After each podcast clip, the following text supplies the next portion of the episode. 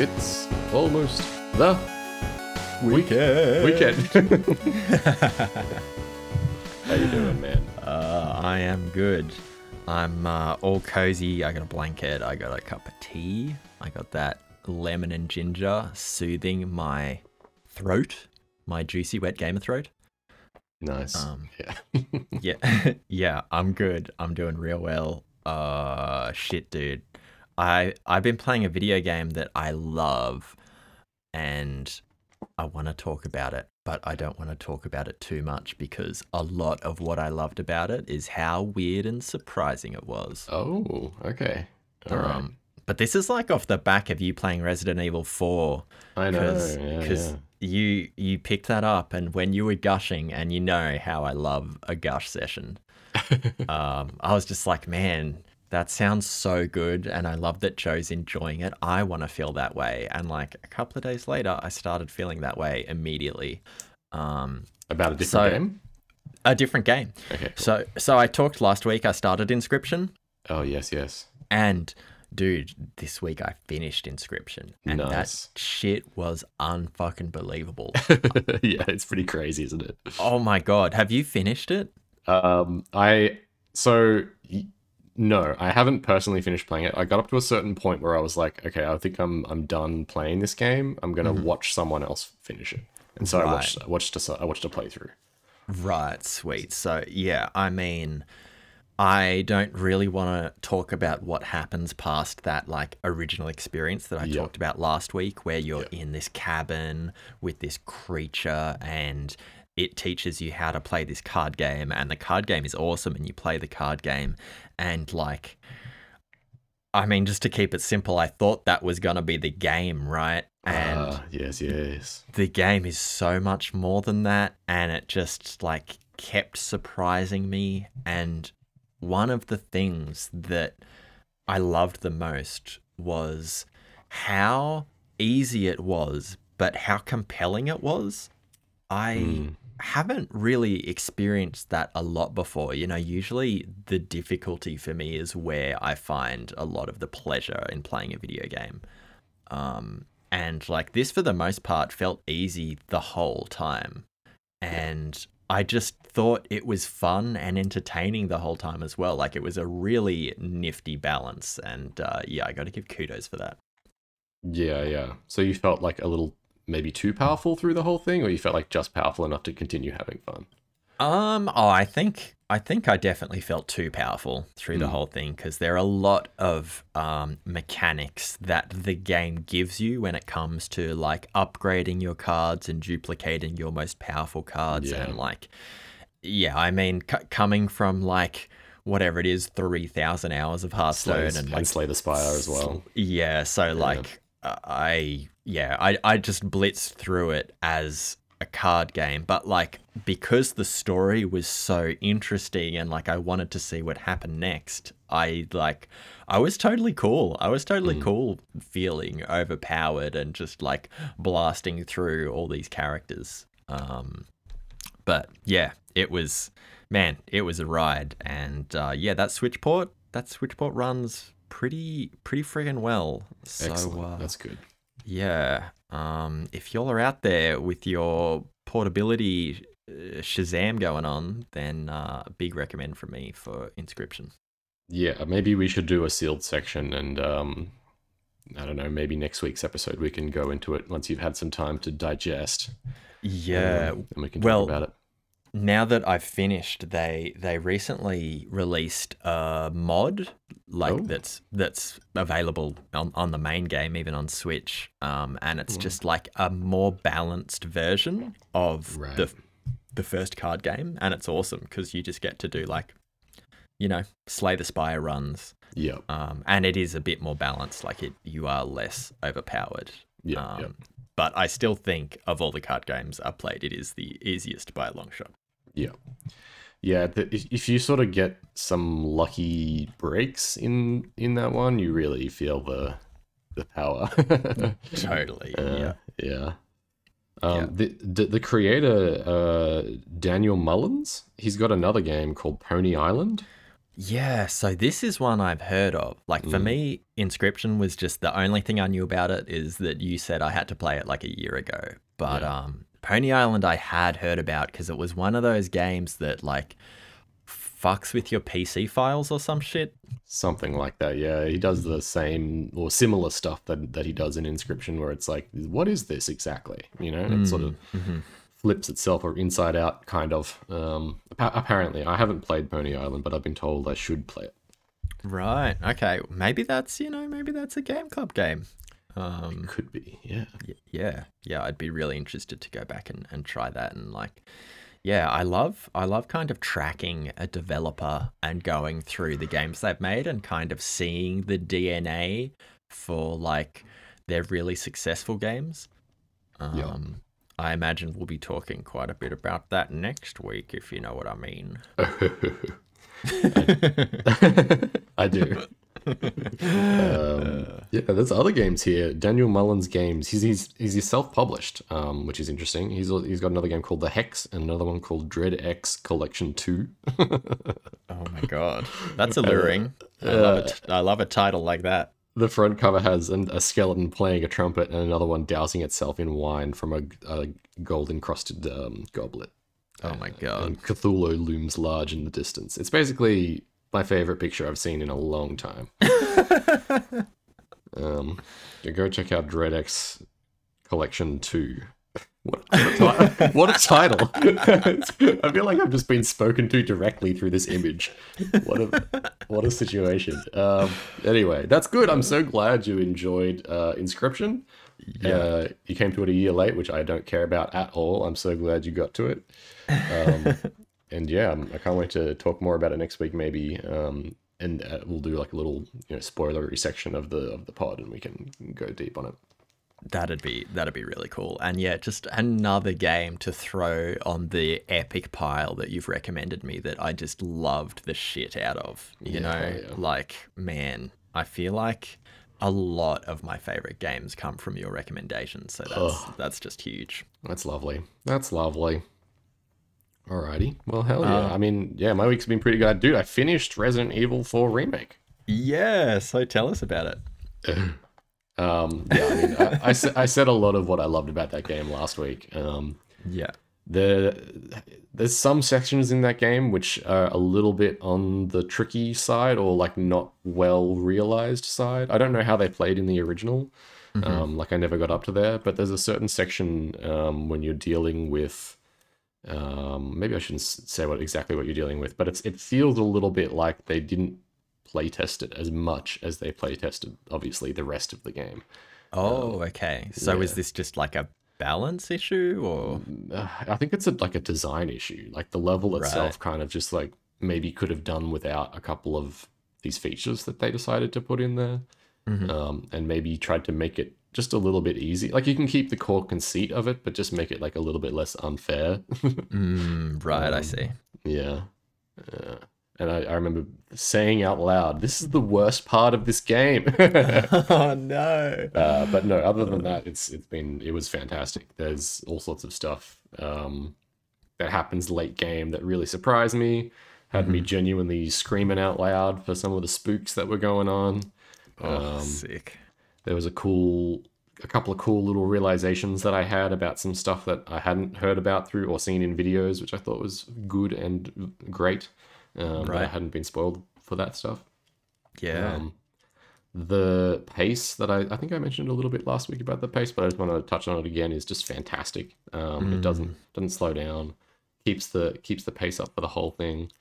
Um, the characters are cool um, and weird and different, and I mean it's it's Capcom, so you got a little bit of the fan servicey stuff going on, but it goes both ways. It's not just the ladies; it's the boys. You can you can dress Leon up in all sorts of ridiculously crop toppy, um, alluring, campy goodness, which is so good. Hell um, yeah. Yeah, and uh, and yeah, go go play Resident Evil Four remake. Um, the, the game really had me going. Um, I'm I'm so glad I finished it. I kind of want to go back around, but I always say that. I'll, I always say I'm going to go back in, and just never do. So There's just so many games out there. I know too many games. Um, if you maybe like adjacent to going back around, but would you be interested in picking up the original one again just to kind of see the differences? Yeah, maybe that's the way to go. Pick up my old save from the old original Resident Evil 4 and Mm. Have, have another go. Um, yeah, that's actually a cool idea. Just so I can spa- play spot the difference a little bit. Yeah, I don't know if it's an old wives' tale, um, or whatever the politically correct phrase for that thing is, but like, isn't the Wii port for Resident Evil 4 supposed to be really good? Yeah, it is. Yeah, because the aim, the aiming is like using the um, you know, Wiimote aiming at the TV style stuff. Right, right. Oh, actually, you know what you could do? Mm. Um, I hear the Quest 2 port is amazing for Resident Evil 4. You could play it in VR. Shit. Yeah, I've still got your Quest 2 sitting up there. Yeah, man. I'm I'm keen. I'm keen. Yeah, that That could might be be, the, the, way to go. Yeah. Um, if it's, I, I, it, the thing I kept thinking while I was playing it was like, is this, does all of this happen in the original? Because it gets crazy. it gets really, like, it just keeps one upping itself in all these ways. I remember fighting the first boss or the first major boss in in the remake and thinking, damn, I hope this isn't the end of the game because, um, that would be a really short game. But it kind of Right. makes sense for like this, you know, the size that games were back then, I guess. Mhm. Um, but no, that was just the first boss of many. I think I Oh, was in like chapter awesome. three or something, and there's like 15 chapters. And Oh my it god. just keep it just kept going, just kept exploding outwards. Um, yeah, so I really enjoyed that. I haven't been playing a whole lot else this week, just just finishing that one. Sick. Yeah, Yeah. I mean, I just love when a game, a, a game, a game grabs you like that. Yeah, Um, yeah. When a game grabs you like that, it's just such a good feeling. Um, especially like with our game club games, it's not like our game club games feel like homework or whatever, but they're just kind of in the back of my mind, like, oh yeah, I got to play. You know, I want to finish that, or I want to play a few more hours of that. But like for you, Resident Evil, for me, when Inscryption came up, I was just like, look. I'm only playing Inscryption until this shit is done. Yeah, yep, yep, yep. Yeah, you get locked in. Yeah. Well, hell yeah, dude. Um, look, this is going to be a bit of a wacky episode. I'm not going to lie to you. Um, the the video game news is trash this week. Oh, It's Alright. so tr- it's so trash that I don't have any. Oh Um, no. But I've got a I've got a um you know this wasn't due to lack of like time or lack of research or whatever. Uh, like I was just browsing through all the sites, you know, browsing by best of most popular this week, all that crap, and there was just nothing that was that was worthwhile. Mm. Um, but I've talked on this pod before about these list friends I have, and um, I recently uh, finished watching all the movies from last year that I wanted to see. Um, and I've got a top 10 movies from 2022 that I can read through in lieu of the news. Do you accept? Amazing. I do accept. I also have some bag chips. Do you want to do those first and then we can do the list? A hundred percent. Yeah, if you've Right. got something, that would be amazing. Because man, I was looking and I was just like, oh, this is like the best I could find was like some new game was launching with like a frame rate that wasn't as good as it should be or something. I'm like, Yeah, that's fair. That's fair. Um, so the two bits of news I have, um, one's local, so we'll start with that. Um, oh, so cool. the game uh, by Summerfall Studios, Stray Gods, um, got an official release date trailer. Mhm. Um, and wow, you know what? I don't have the release date on hand, so That's all right. Uh, Stray Gods coming out between now sometime. and the rest of time. God, God damn it. Hang on, hang on, hang on. August 3rd. Jesus Christ. What am I doing? Oh Um, god. yeah, August 3rd. Um, all right, Stray Gods. Stray Gods, go and go and snatch it up. This one's yeah, Summerfall Studios. They're a Melbourne game studio. Um, I don't know if you ever met my friend Ben, but he he's the art director there, and um, yeah, that, I think I have once. Yeah, is he Yeah. like uh real funny extroverted go-getter type dude? yeah, yeah, that he Yeah. is. I remember Ben well. Dude was a legend. Yeah. Is a legend. I just haven't seen him in a long time. yeah, yeah. In your memory, he was a legend. um, yeah, no, he, yeah, uh, he's great. Love Benjamin. Um, and yeah, I worked on this game a long time ago when it was a very different thing when I was freelancing, and so I have a strong connection to the team or the the original crew that was there, who are still there mostly. Um, but there's heaps of other folks working there now as well, which is really cool. Um, and it's been yeah, just a long time in the in the making. Originally, this game was called Chorus. I don't remember if you know that, but it was called Chorus. Okay. And um, they had to change the name because another game came out called Chorus, which was like a flying game that's on oh, Game Pass. Yeah, so every time I scroll past it, I think it says Chorves Yeah, because, because the V is a yeah. it's like stylized. I reckon they could still get away from Chorus because that other game is definitely Chorves. Yeah, it's it, they. I think just for SEO purposes. I mean, Yeah, they, no. they put Stray in their in the title of their name. In their yeah, I don't know, whatever. This probably they they probably did that, and then Stray came out. You know, Yeah, and they were just like, oh my god, we're, in too deep. it. Yeah, yeah. We've gone too far down this particular rabbit hole. Um, so yeah, that's re- it's really cool. Go check out that trailer. There's a lot of um, great names attached to this game. Considering that it's made in Melbourne, there is like, um, let's see here, starring. Oh yeah, oh, yeah. Hold on. my computer's just exploding in front of my eyes. Oh god, no. Um, well, Sorry, we got uh, Rahul Kohli, uh, Allegra Clark, uh, Erika Ishii, um, Anthony Rapp, that uh, Troy Baker, and um, a whole slew of others. sick. And so, what what type of game is it? It is a, um, they- they're saying it's a role playing musical, and so it's sort of like it's hard to describe what it's become compared to what it was. But it's sort of like a visual novel where in the music you get to choose the flow of the song. Oh wow, that's Yeah. intriguing. Yeah. I I feel like I'm gonna have to go and watch the trailer to get an idea of what the hell that actually looks like. Yeah, yeah. Well, it's all 2D, um, and so it's sort of I don't really know how, how to describe it. Imagine um, like Mass Effect 2 dialogue, but with uh, Greek gods and music instead of everything else. Oh my god, that sounds incredible. Yeah. So uh, go check that one out. Next Sick. piece of bag chip is uh, Sony cuts PSVR 2 production by 20%, uh, claims an industry insider, as the entire v- VR industry struggles. Oh. Yeah. Um, well, this is good. This is a provocative news piece because I feel like you've always had pretty strong opinions about VR, and I've just never known if it's the future or if it's a gimmick. And like, I know that amazing, or you know, I've heard it's amazing that Half-Life Alyx game came out, but Mm. it seems like the video game wins for VR are really few and far between. Yeah, yeah, it's um, it's a big topic, and in reading this news story, I was like, maybe the topic this week should have been on VR. But I think- alas, have we have we done VR before?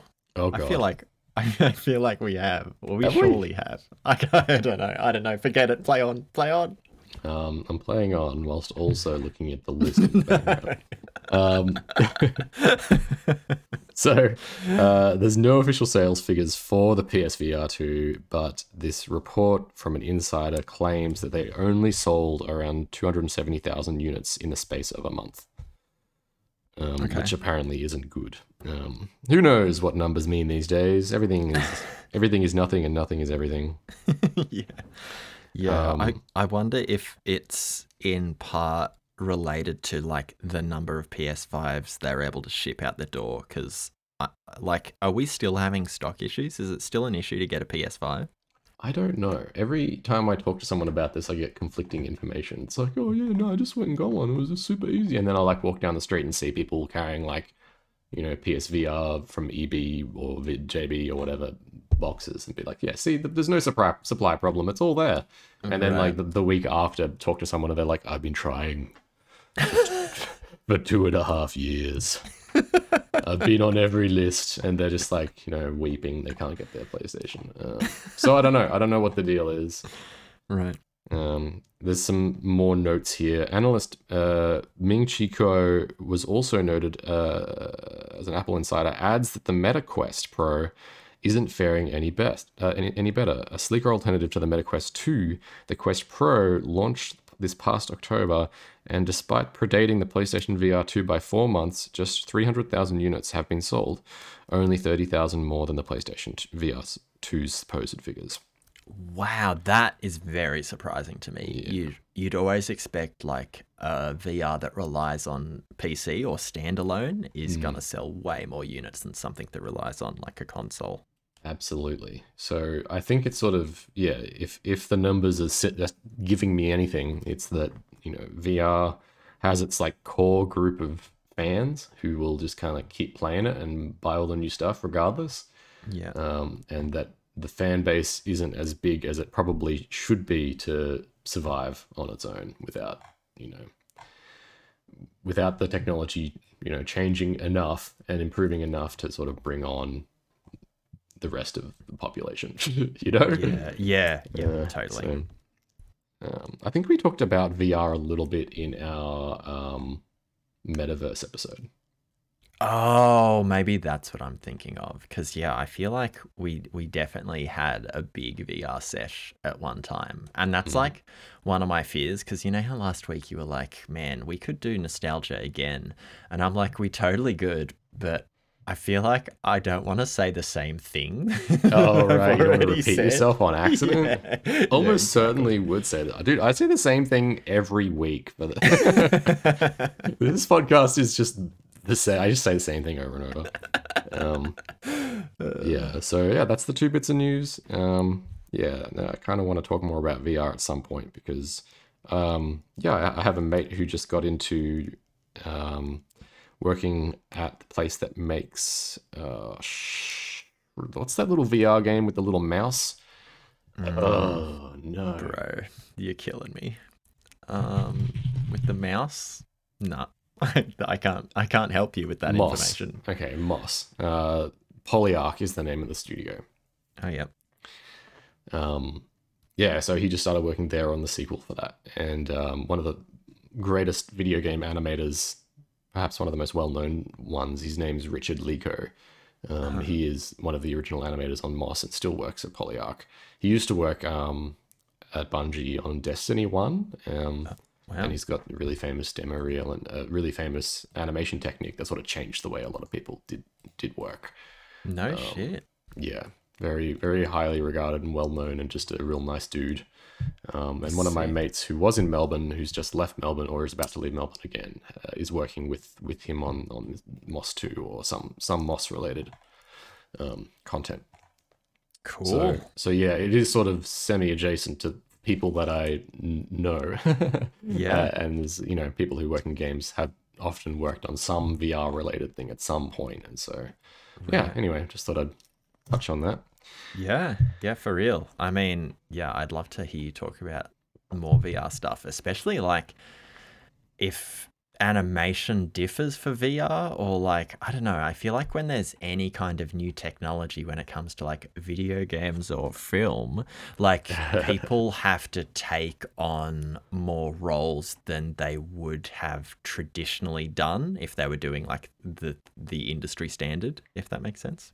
Yeah, yeah. There's usually some amount of like experts or you know like snake oil salesmen who are like, yeah, we know how to do this new thing. Uh, and right. There's also like people who do actually know how to do the, this new thing, and it's mostly oftentimes the same as the old thing, but with like small small changes here and there. Um, yeah, totally. Yeah. Anyway, do you want to hit me with that list? Yeah, bruh. All right. So, man, um, some incredible films came out last year. Every single film on my list is amazing, and I would highly recommend it.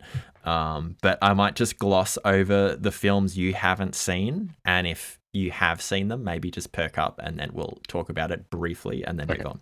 Sure, sounds good. All right. Um, and I'm not going to spoil any of these just in case you all haven't seen them. Uh, my number 10 is The Fabelmans, which is the latest Spielberg film. Um, it's incredible. Probably uh, Michelle Williams' best role that I've seen her in.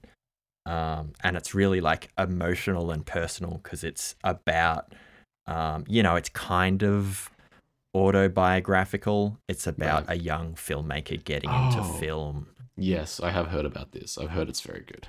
Yeah, it's extremely good. Um, so Fabelmans number 10. Number 9, The Northman by Robert Eggers. Oh, I really want to see The Northman. Oh, bruh. I mean, yeah, this is The Witch, The Lighthouse, Yeah, and now The I love this guy, dude. Th- both of those movies, especially The Lighthouse, I've been like craving to watch again. Oh, dude. I think The Lighthouse is one of the best films made in the last 25 years. Like, it's, Yeah. it's just incredible.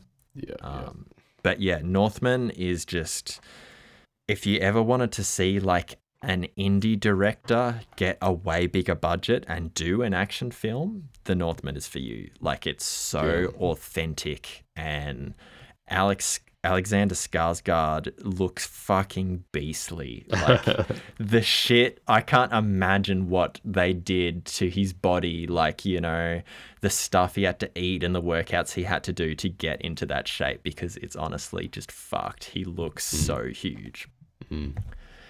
Um number 8 is Aftersun which is just a beautiful film Uh, it was a debut from a Scottish director called Charlotte Wells and uh yeah heart-wrenching beautiful movie Aftersun uh Number seven is the Batman. Did you see the Batman? No, I did not. I Oh. it is on my list though. It's like one of those ones on Netflix or whatever where it's like continue watching because I watched like three seconds of the start and I was like I had to go for something. But yeah, I do want to watch the Batman. The Batman. I mean, three hour warning on this one. Um, but holy shit, it's sick. It's Robert Pattinson.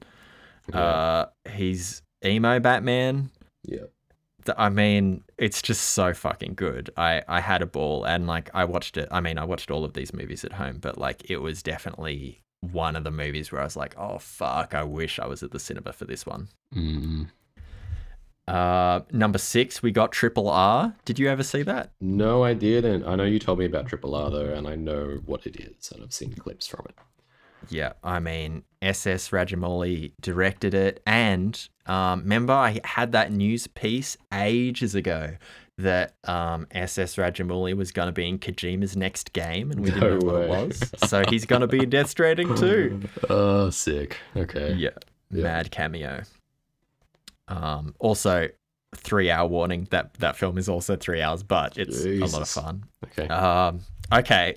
Uh, number five, the third film that I got to give another three hour warning for um, Babylon by Damien Chazelle.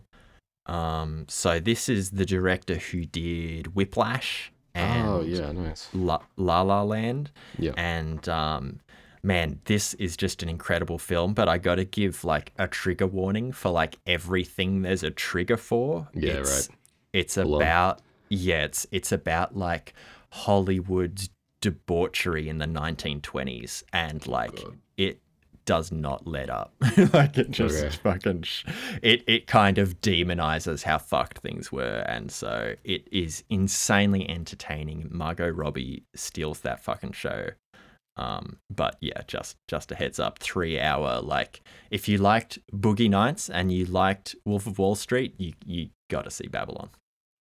Hell yeah. Uh, number four, Everything Everywhere All at Once. Oh, nice. mean- yep. Need need we say more? Um, what do I got here? Number three, The Banshees of Inisherin. Oh, that's on the hard drive that you gave me.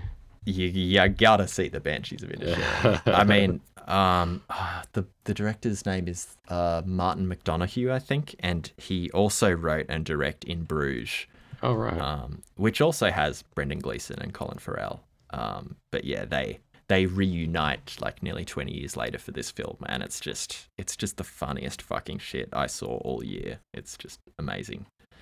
nice. Uh, number two is Tar.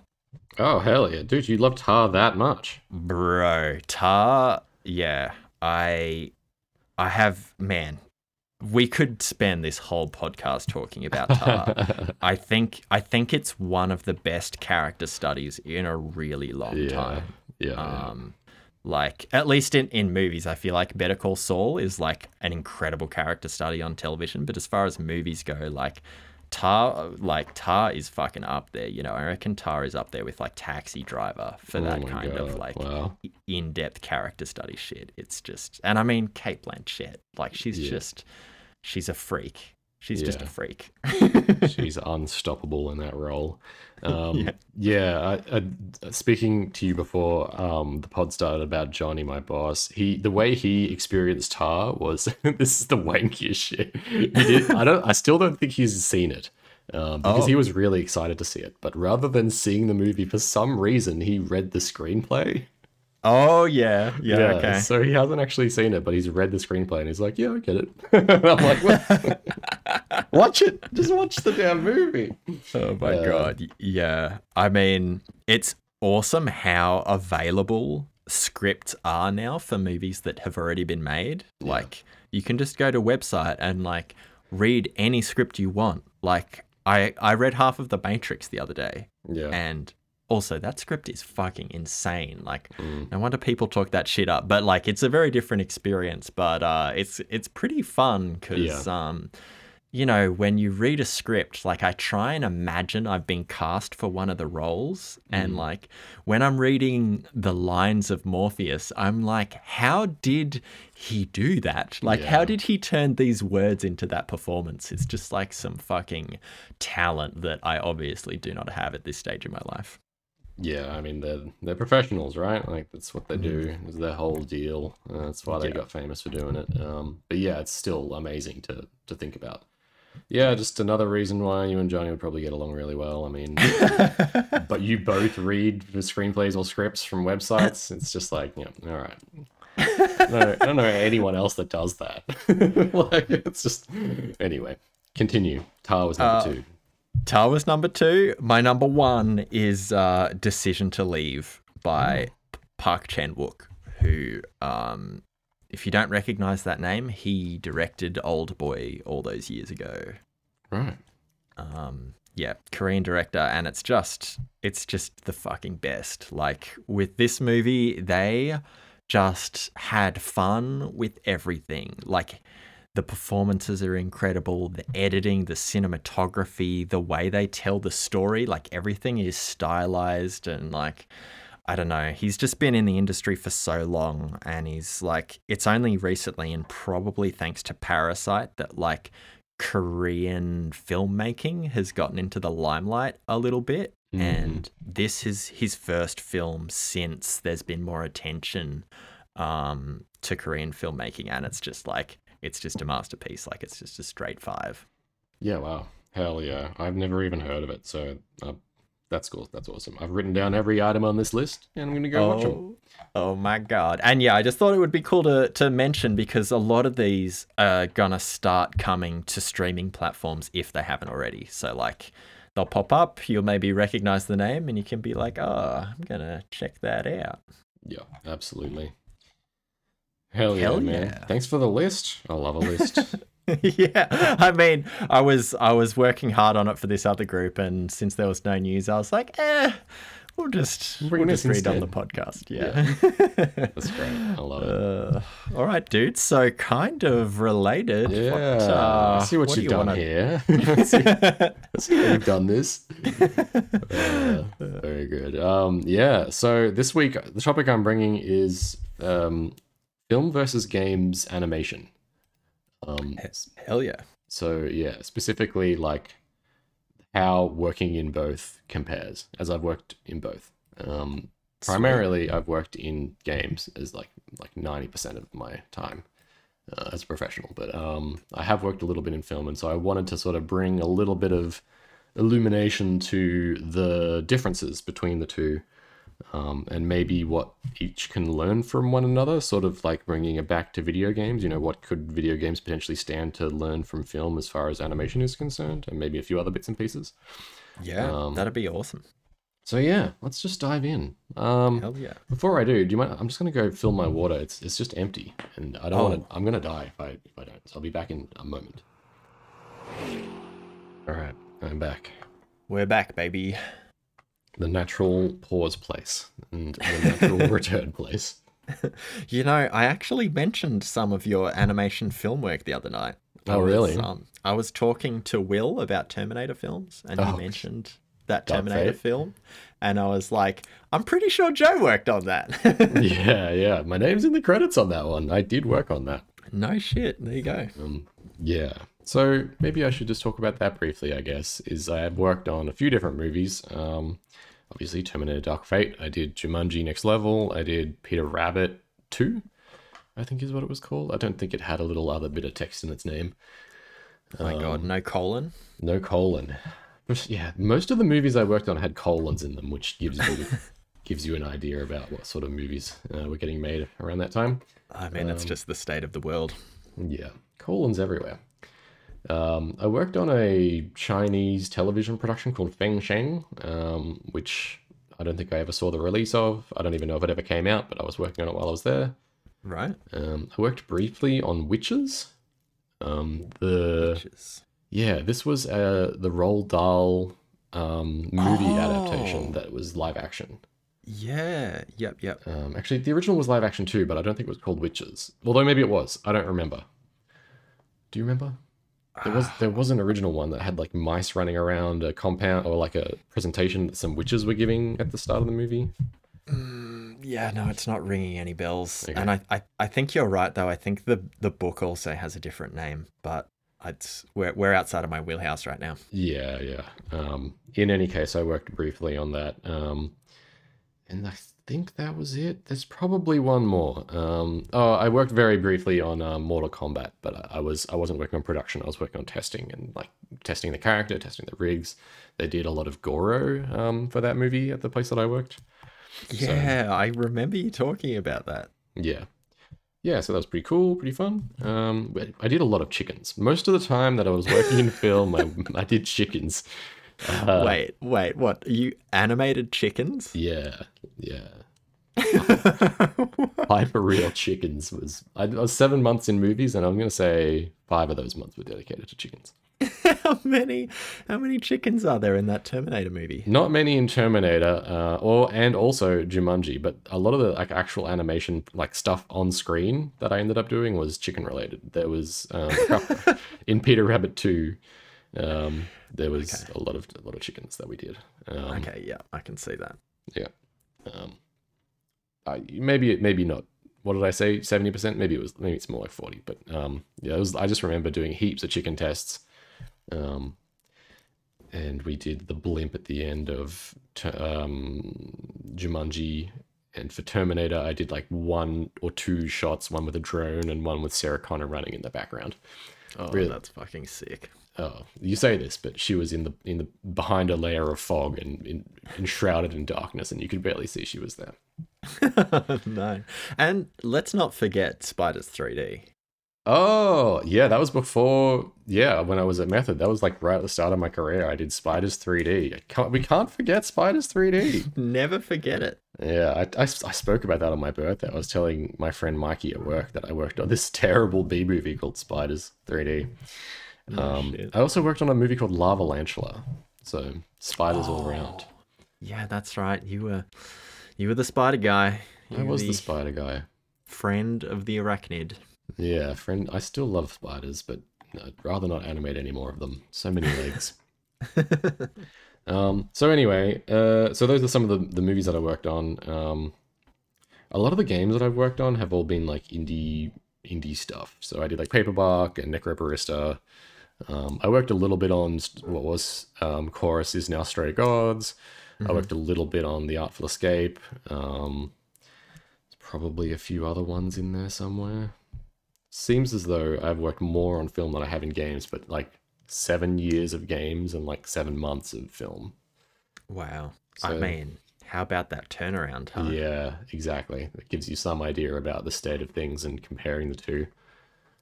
Um, yeah, just a lot of stuff was going on at, at Method at that time. They had a lot of projects and crunching a lot. Um, whereas games is usually like, we're just going to do one thing for a while. We're not gonna. Oh, uh, Puzzle Quest three. I worked on that as well. Um, Yeah, right. There's some really old games as well that I like when I first got on into animation as a job. I worked on like Monster High, New Ghoul in School for PlayStation 3 and No um, shit. yeah, and Barbie's Puppy Rescue. Um yeah. Yeah, really really old games, but um Wow. yeah, that was when I was at Torus, which I don't even know if Torus is still around, but they're a Melbourne studio that they used to do like Game Boy games. That's how old they are. Whoa. Okay. Yeah. There you go. There you go. All the way back. Um, so yeah, I've I've had a little bit of a hand in a couple of different things, and so I feel like I have some level of um, knowledge to offer to the differences between like working in both, and so that's what the topic is about. Hell yeah. Yeah. I'm, I mean, I'm here for the TED Talk. All right, strap in for the TED talk. Here comes here comes Ted. Um, Yeah, who the fuck is TED? Is I TED an acronym? I think it is. I think it is. It's capitals. hey Google, who is Ted? oh my god. So yeah, I- basically got a, a note uh, in my in my notes thing with a bunch of different topics and headlines and um, little answers, and so I'm just gonna sort of read through it, and we're gonna do this the scattershot note way that I like to do, do stuff. Absolutely. Let's go. All right. So in in the end, like the end product for both film and games, um, you know, regardless of what you're doing in them, end up being kind of the same product, right? It's like a flat image on a screen somewhere at some time. Yeah. Okay. Um, I mean, even like 3D movies are still projected flat on a screen. You know, you put the glasses on, and that's the only difference. Like, it's still it's still a screen, it's still flat. It's an image. There it is. yeah. Um, and so that was one of the things that I wanted to like start with is like, you know, we're all sort of working to the same goal, I guess. Um, but the way that we're getting there is kind of different in a whole slew of different ways. So what are the main different points um, with regards specifically to animation and also a little bit broadly? Um, when I started working in film, the, the number one thing that stood out to me as like a difference was the pipeline. And so the pipeline is sort of like the process by which assets move through a production and end up on that flat 2D screen. Right. Yeah.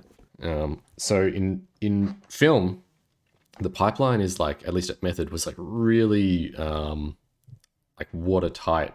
There was no room for error. error.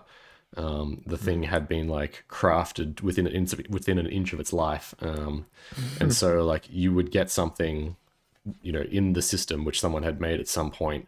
You would grab it and animate it, and then send it on to the next person using that same system. Like there was no like, oh, I'll just email you this file, or like, hey, you know, I made a Google Drive. Here's a link to something. It was all super locked in, um, and everything was already sort of taken care of. There was no like misstepping. You could because they basically like ruled out all opportunity to, to misstep right. by this and, process. And, and this is also the place where like security was was quite high, right, for the material you were dealing with. Yeah, yeah, it was um yeah, so a, a lot of films really care a lot like the what would you call them? The places that make the films, like the owner of the properties usually often care a lot about the secrets of the, you know, what's going to happen in the movie not leaking before the movie actually comes out. They care a great deal about that. Yeah. Um, and so, yeah, as a result, most film studio production places like Method, for example, I don't think it's even called Method anymore, but we're just going to call it Method for now, um, ha- have extreme security. So it's like you need a pass to get into the building, you need a pass to get through the front door, you need a pass to get into like the actual production room where you work. It's like the same. Right. It's the same key. I think it was the same key, but uh, you just need. There's like the, that many points of security, and then obviously you need to like log in and use your password and all that sort of stuff. No shit. So through COVID, I don't know exactly what they did to help with that level of security because they obviously had heaps of people working from like their home machines and like you know remoting into various PCs at the office because they can't expect everyone to have like the style or the speed of machine that they have at the office just at their house. Um, Yeah. so there was a lot of remoting. I don't know exactly how they handled security. It would have been a huge deal, um, but I, I wasn't there during that time. Um, whereas games, at least the games that I've worked on, are usually you know they're in some shared office space somewhere. Um, there's no there's like one lock on the door, and then you're then you're in the studio proper. Sometimes they don't have a um, a foyer or anything like that. It's like you walk in the front door and you can immediately see screens with um, material on them. So Right. yeah, I think it's also just like size and um, scope of some of these studios. They're a lot smaller than potentially Riot, which I've been to as well, which is a lot more like a film studio, where there's like all sort of segmented buildings and you can't actually get into the areas where production is happening. um, on, on on unannounced things. It's like it's very locked away. So Yeah. it's not to say that there aren't you know similarities for some of the bigger film studios or game studios, but the ones that I typically have worked in and found myself in, I feel like most people find themselves in, um, aren't as strict on security. And also the pipeline is also way different in games. Um, In my experience, it's way more loose. So there's like, you know, a, a sort of a notion of a pipeline that happens where it's like, here's the general flow of assets that most people have an understanding of in their mind, and then the way that the assets get port- ported around changes um, depending on the needs and like the style of production of the particular studio that you happen to be working at. And so it's not like Right. yeah, it's, there's not like uh, you know a pipeline um, program or whatever the sort of thing that Method had at every studio. It's like yeah, we just share files on this repository here, or we just share files on this Google Drive or this Dropbox or whatever it is. Most of them don't have that level of security, but some of them are more like yeah, we're just like you know have this USB drive or you know it's it's, it's way more fast and loose um, than than film. Um, Yeah, right. I mean, so does that result in a better working environment, in your opinion? Oh, that's an interesting question. Um, I don't know. I think there's definitely stuff that games can learn from that kind of like highly regimented pipeline where there's like less room for error. If there's error, it tends to mean that, you know, stuff time gets blown out because you're fixing things. And so like if there was less of a chance of that to happen, then you could potentially, you know, save some time. Um, we'll talk about time a little bit later as well because I think the stuff that film has to learn from games when it comes to use of time. Um, but yeah, in terms of like enjoyability, I'd say maybe games is a little bit less, oh, sorry, more enjoyable just because it's like you have access to the internet on your computer and stuff like that. Oh, nice shit. yeah, yeah. Right. Method, Method was like you could use like their web browser that they gave you, but it was like heavily monitored and you couldn't download files and um, it would run really slowly.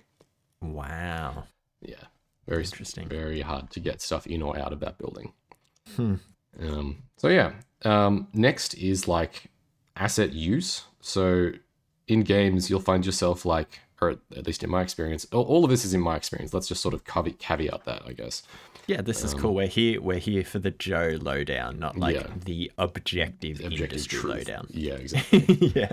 yeah, let's just, just put that out there. Um, yeah, the the sorts of stuff that you'll be handling in film is usually just like here is your they call it the plate, which is just like the image sequence that happens to be playing behind the animation that you're doing.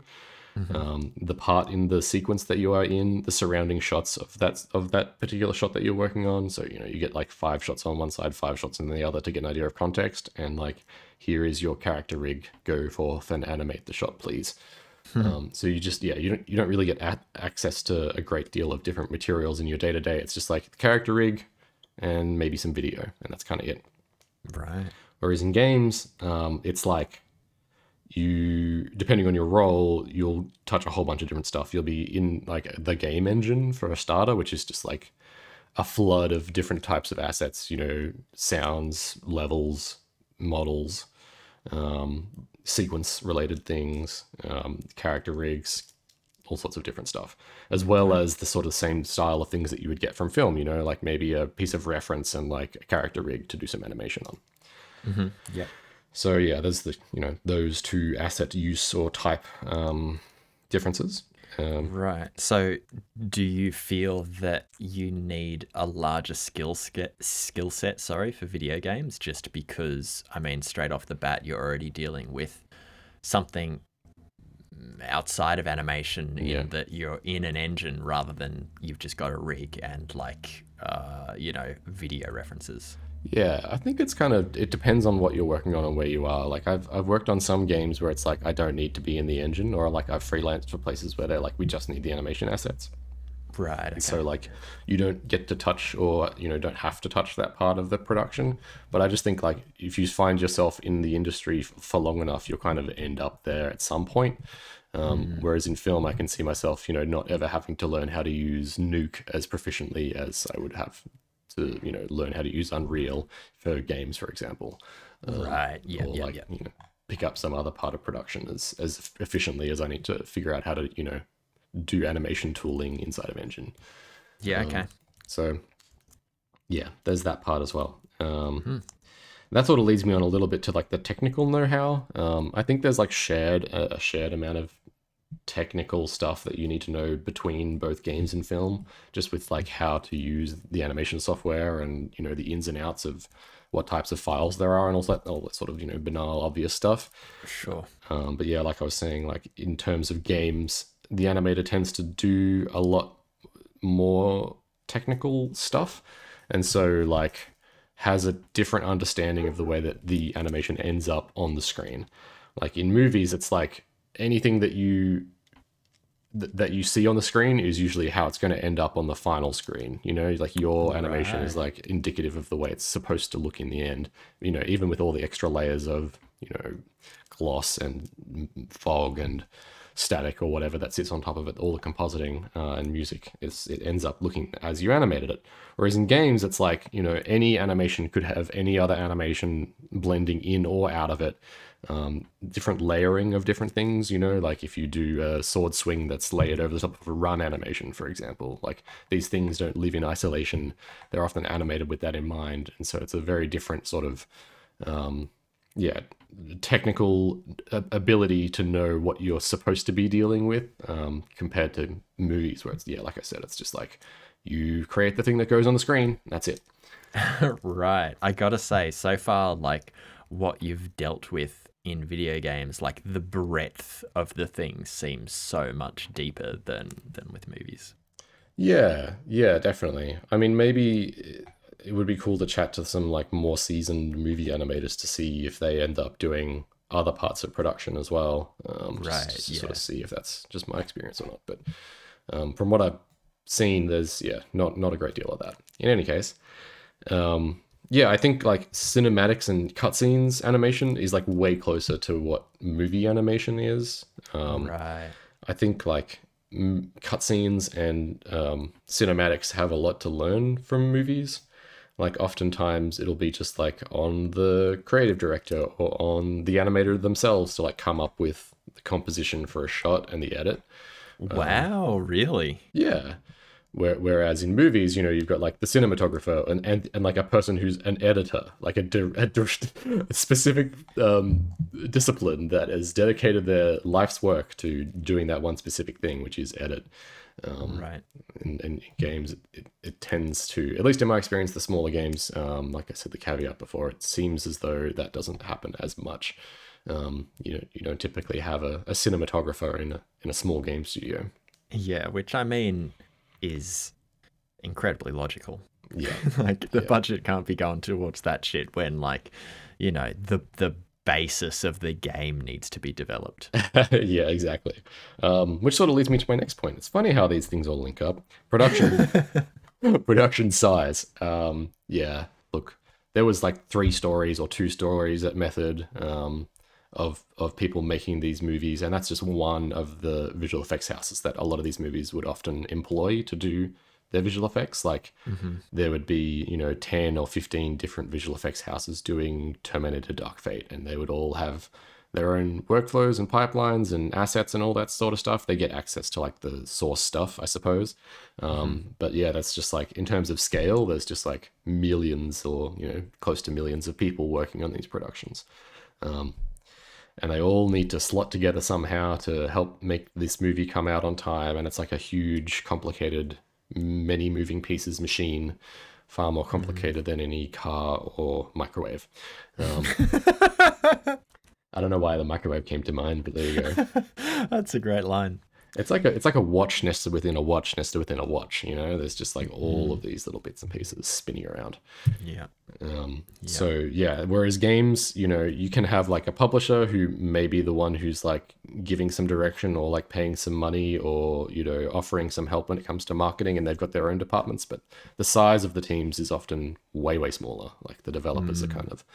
It's not like you have you know, like a, a film studio with an idea for a film or like a script or like talent attached or whatever, and they're like, oh, we're going to get five different game studios to help us make this. No, it's like one one game studio is usually responsible for the release of one game, not like it's all teaming up together. Which is kind of another thing that potentially video game companies, once they start to sort of start aging in a similar way that film has done, maybe they could work together on.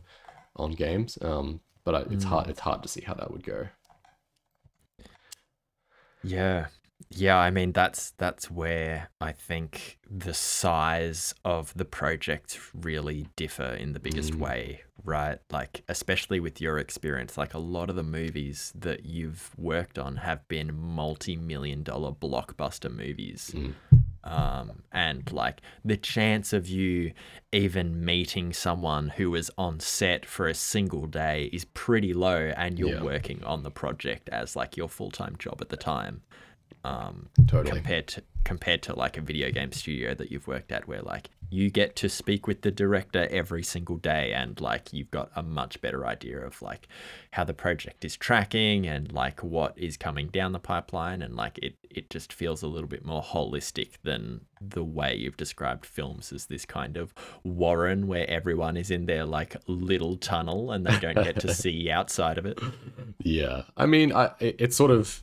I agree. It, it does in, in looking at it from that perspective, it does make sense as the as to why everyone's in their little warren. You know, like if, if everyone were to wander out of their warren um, and start screaming, um, it would it would get noisy fast. Whereas in games, when there's like you know three little warrens and everyone comes out and starts screaming, it's not that loud. Um, yeah I don't I don't know why. I, yeah. Anyway. no the metaphors are thick and fast I'm like, yeah, they're good. Um, so yeah, there's a lot there. You know, um, production size is a really interesting aspect to it, and and how potentially um, there's more creative stuff to be had from games just as a result of that um, is is good. I think a, a, a tick for games. yeah yeah see Um, so, oh man, I'm suddenly running out of time here. Um, I'm just going to blast through some stuff, some notes here, and maybe we'll try and linger on stuff that sounds interesting and cool. Yeah, blast me home sauce. Okay. um, so I've got here what is transferable. Um, you know, like if you are going from a games job into a film job or a film job into a games job, like what goes with you and what can you sort of take. Um, so Yeah. some skills, like actual creating of the animation itself, is fundamentally the same set of commands, procedures, and stuff as uh, as far as the creative is concerned. You know, you use you're most of the time using the same software or software that is fundamentally extremely similar to the software that you have been using in the past. And so, um, yeah, there's very little that you, there's like new things to learn. A lot of the technic, I mean, a lot of the stuff that is new to learn is like technical. So, you know, with regards to the pipeline method, there is like technical aspects to that. And with regards to games, there's like engines and their own workflows that they have. Different engines have their own things going on as well, um, which is which is uh, something that needs to be learned, um, that and that may not be transferable from one game to the other. Even you know, like some companies like Crytek or um, what's that one, Sledgehammer, they use their own game proprietary game engines, which if you know. If you've never worked there before, obviously you have no idea how they work, and so yeah, that even even just moving between studios can be a technical task. Um, Right. but yeah, like I said, the actual creative part, the part where you're making the stuff move around, is fundamentally the same. Um, there are aspects to it, like in games, like I was saying, how like you know, so you'll need to know that this particular run cycle will have laid arms on top of it when the character's swinging their sword, for example. Um, Right. That aspect of it is is kind of like makes a slight dent in that, like you know, quote unquote, fundamentally the same set of commands part. Um, but I feel like it's less of a challenge to understand than, say, you know, learning a whole new game engine Right, I see. Yeah. because as an animator you can kind of understand how these things would look in your mind i guess. Uh, maybe maybe. Um, the other things uh, problem solving remains the same. You know there's a lot of problem solving that happens between both film and games. Um, personal skills obviously seems obvious but i think that is a really valuable thing that comes across. Knowing how to work with people on your team and people across the company uh, just just chatting with them is something that is really useful and transferable. Um, Yeah, it's not just like the social part, but it's also like knowing when to ask for help and knowing who to ask for help. Right. That goes for like any project. I feel like that kind of um, you know, that water cooler talk can Mm. turn out to be really valuable um, between certain people. Totally, yeah. It's, and it's making sure that happens as well, which is and knowing when it should happen is pretty important. Totally. Um, yeah. Uh, I had a thing I was going to say here. Um, never mind. Moving along. Uh, um, let's see here. I Sort of mentioned a little bit of that before. We'll skip past that. Um, so yeah, what can be learned um, between you know coming from? Oh, I remember what it was. So when they hired me at Method, they like bargained me down. They were like, "Oh, you know, you haven't worked in movies before, so we'll put you on a junior wage." And I was like, eh, "All right," because um, I really needed a job at the time. Mhm. Whereas if it was now and I, you know, I didn't need a job at the time, I would be like, haha, no, no. I, I have transferable skills, you know, like this is not my first go at the rodeo. It's um there's stuff here that I that I bring to the table that isn't junior um at all. Right. Right. And so yeah, if I could go back and tell myself that then I would. I mean, yeah, that's the lame thing about how slow confidence is to build. Yeah. Like you have the skills, but you just can't talk about them for some reason. yeah. Yeah. Yeah, is it uh, yeah, that's a whole thing as well. You know, like knowing where you're at with your skill level is a really hard thing to do sometimes just because of the way that people are paid and how self-worth is evaluated and comparison and all that sort of stuff. It, it's a really challenge challenging thing. Um, so yeah, I think like things that movies can learn from games is like being flexible in um, in like r- runtime visuals, and I think they're getting there a little bit with this. And what I mean by runtime visuals is like in a game engine when you're like looking around, or even when you just press play, that's what you see. You know, that's what the that's what the end user is going to see. Um, whereas in, in film, it's like it's going to take us, you know, like a week to get this through the render farm. It's then going to have to be like edited and composited and whatever. It's going to take a little while for, before we see the final thing. Um, so what you're looking at when you're like animating is like so far removed um, in terms of like final image picture. I mean, the motion is still going to be there, but the final like look of the thing is so far removed from what what you're going to eventually get. Um, Right. So game engines are starting to be used a lot more in film studios these days, just because of that runtime production aspect. oh, no Um, shit. Production houses that worked on shows like The Mandalorian, and this one gets brought up a lot, are using Unreal um, and like live lighting stages. I can't remember what they're called, but they're basically like a big wall of LEDs. Um, and they run a game engine on those LEDs and use the real time lighting that's happening in Unreal to light the characters in real time, like their actual characters are stand- standing on the soundstage in front of the LED screen. Right. Um, and so that's the way to get real time lighting. But you can also use the Unreal Engine and other game engines to do similar things just with production, you know, seeing what an animation looks like in context with lighting, with shadows. Um, And film grade and all that sort of stuff is really useful, and you don't have to use much imagination when showing, you know, the director what they're looking at. right. So yeah. yeah, there's a lot that can be pulled over from games. I think. Um, Yeah, yeah, especially when it comes to technology, because Mm. like James Cameron and like Jon Favreau with The Mandalorian, like he- that they are kind of pioneers when it comes to like trialing new technology to get the actors more immersed in the scene. Yeah. Like I know that for the first Avatar, and it's probably been improved for like the other couple that are that are coming down the pipeline. But um, he made this camera that allowed the actors to look at a screen while they were on set and see like their blue avatar body. oh, cool. and, yeah. And like that apparently is just like a really big game changer when you're like, you know, in a mocap suit and you're trying to get in character and there's just like basically so much in your environment pulling you away from the character that that kind of stuff Yeah. can be really helpful.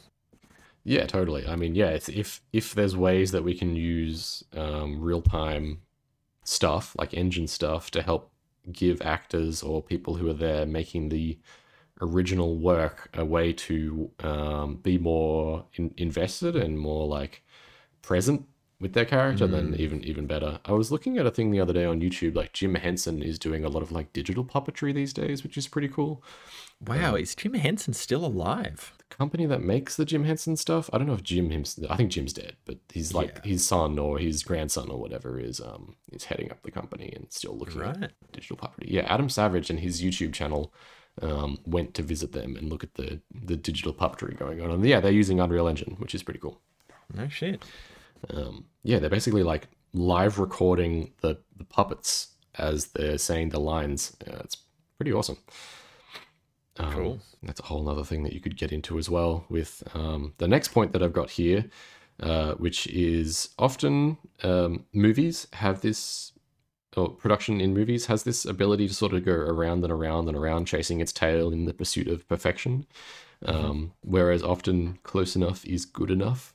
Not all always, but you don't have to spend, you know, like weeks getting this, you know, one second shot to look just perfect. You can sort of get close enough and it's going to be fine.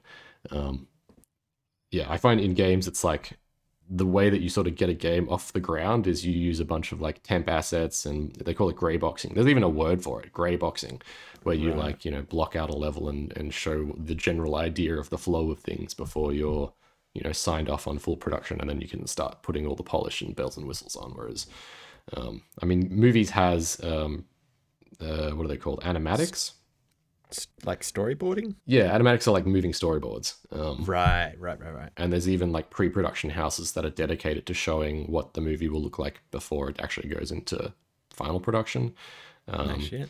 yeah, but I I think f- like pre-production houses are kind of slowly becoming full service production houses because that's how good some of the pre-production is starting to look. Hmm, wow. And so yeah, it's it's sort of like they've burned themselves a little bit with this whole like you know being the perfectionist thing is like that's your whole thing, but a lot of the time that's great, but some of the time you don't need to spend a whole heap of time. Like for example, one of the shots that uh, I think I was working on on Terminator was this like close up of a drone before it like flies down and bombs some people or something. Um, yeah. and there was like all these controls on the um, lens of the camera that the drone is like using to spy on these people with um, and like you know it was like rotating the camera around on the gimbal and like the little focus blades were moving and little beeps and boops with all the stuff inside the lens and then like you'd get the render back and it would be like oh yeah yeah this is at night behind a cloud and uh, it, the, there's actual like not semi not fully transparent glass on top of that camera and so you can barely see in there you know? And it's like a two second shot and we're like spending weeks and weeks you know? And it's the same thing with sarah connor running in the background. It's like yeah yeah make it look good or whatever but we don't need to like go over this. Like Right, it doesn't need right. this you know? Like objectively i know at a certain point i'm like okay it's fine if they want to like polish a specific thing that has high value um and I think, yeah, video games in particular is like, hey, what is this actually giving player experience? Um, they're, they're able to sort of like, you know, quantify that a little bit better than movies, which I feel tend to get lost in the in the guff, lost in the source. Yeah, yeah. I mean, I feel like, I mean, movies, I think it's getting better today, but like movies for the longest time just have so many horror stories because, like, there is no kind of basic production blueprint. Mm. Like, one of the reasons why I think Parasite is so incredible is that every single shot in that entire film was hand drawn by the director. And Yeah. that's like one of a handful of films where that has ever happened in the history of filmmaking. And Yeah. it's just like, you know, producers will require all kinds of different kind of ticks from a box to be able to be like, all right, yeah, this is worth funding. We're going to fund the fuck out of this. Let's go. But mm. like, it seems like it's just still the fucking Wild West. Like, if you're a well known director, then you get to do whatever you want, but like, not always. You know, like Scorsese couldn't get funding for The Irishman. You know, he was shopping around for years and like, you know, The Irishman is neither here nor there, but like Sc- Scorsese has a pretty huge imprint on the film industry and like it's yeah, it just kind of is a bit bizarre to me just hearing you talk about video games over the last year and like even before that how similar the production process for the games you work on are. And i mean like you say you've got this technique called grey boxing which is like an industry standard and it's just for, for me being an outsider and not having worked in the film industry i just look at a lot of film horror stories and i'm like why doesn't someone just try to establish something um, Yeah. And I know that happens with directors, like Wes Anderson has like an established production style. Um, and, and so do other directors, but it's just weird to me how it's basically up to this one person and their whims to decide how any one project is going to go, and Yeah. it could be completely different from the last project. Yeah, totally. Yeah. It, it, it, it also seems like there's just like an, a, a lack of um, perspective, you know, like even if you do have um, like a, quality person looking after the actual production schedules and all that sort of stuff, um, or a quality team of producers, there still needs to be someone, and I, I'm glad that there are producers out there that are doing it, or I'm not producers, are directors and stuff that are doing this. There, it's like, you know, this shot actually is only going to be a second long, and it's actually potentially on the cutting room floor is like, you know, stuff that we might we might cut. We don't need to spend another four million dollars of this in production time. You know, like we, Right, we actually can right. stand to like leave it where it is, and then if it does, if it ends up back in the movie, then we can p- p- potentially rework stuff if it needs it. But right now, dude, let's we have better stuff to move on to. Like, let's go. Why are we here? Why are we animating the same rope from Jumanji for four weeks? Like, it doesn't need to happen. Oh my god! you know and i've spoken with like visual effects supervisors about this and they're like we know we know, but we're middle management and we're making big bucks, so shut the Yeah. fuck up. yeah yeah man I it's crazy they're just it's i mean it's not crazy it's obvious that they would be aware of it but it's just like still startling to hear them say it out loud you know um yeah. and so yeah i think uh, that is probably the main thing that I, that I hope movies over the next little whiles can pull from games as far as, far as production is concerned. I know that I'm like games like The Last of Us 2 I feel like had would have had a similar level of uh, attention to detail paid to a lot of different stuff. Um, You know, really spending like weeks and months on the one short cutscene with one animator or two animators, really making sure that the performance is captured perfectly. Um, you know, like you'll see like an animator's demo reel from their four years of working on The Last of Us, and it's like, here's the two shots I made. You know, like it's it's that kind of thing um, Yeah. where like yeah, They, they just really drill hard on this one thing just to get that level of quality up um so but then that's not, that's not the case everywhere obviously but yeah that's maybe an, an analogous example um Mm-hmm. so so yeah um I I think we, we could probably pull a little bit from games. I mean, sorry, from movies uh, with their pipelines being more rigorous and, and, and airtight. And um, I wish that we would pay more attention to stuff like edit uh, and writing. I think there's like room to improve, big room to improve, and like a lot of meat is left on bones in in terms of storytelling in, in certain games. I think, or in some Sure. examples, like you know, you just I, I feel like a lot of it is like left out or you know glazed over in favor of the fun factor. Um, Whereas I think you know you could potentially take a take a uh, page out of film's book and and explore for a while. You know what actually is going on with this character or with this location or with this theme. Um, Instead of just being like, yeah, now now go kill these mans, like go f- fight these draugrs and solve another four pointless puzzles to get a piece of gear that you're not going to use. You know, like game that's won the BAFTA for the best story. Anyway, um, yeah. Oh, So that's all I got to say. that was great. That was so good. I love the Joe TED Talks. They're some of my favorite episodes. Hell yeah. I like doing them. I feel like I talk a lot in them, but that's maybe a good thing. I got to get out It of my is. bubble, say some more It is. things. Yeah, it's a great thing. I love those takes. Hell yeah, man. All right. We uh we ready to wrap it up? That's it. We're wrapping. Final day of shooting. Have a great weekend, everyone. We'll catch you next time. See you next time. Bye. Bye.